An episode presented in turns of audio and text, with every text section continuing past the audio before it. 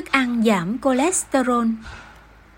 Táo tây, dưa chuột, trà xanh, lê tàu, gừng tỏi, đậu nành, cà chua, quả ốc chó, dầu ô liu. Hạt chanh rất tốt, nhớ chưa hãy dùng.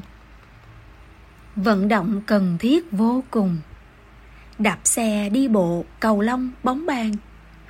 Lưu thông khí huyết rõ ràng giảm được cholesterol muôn ngàn an vui.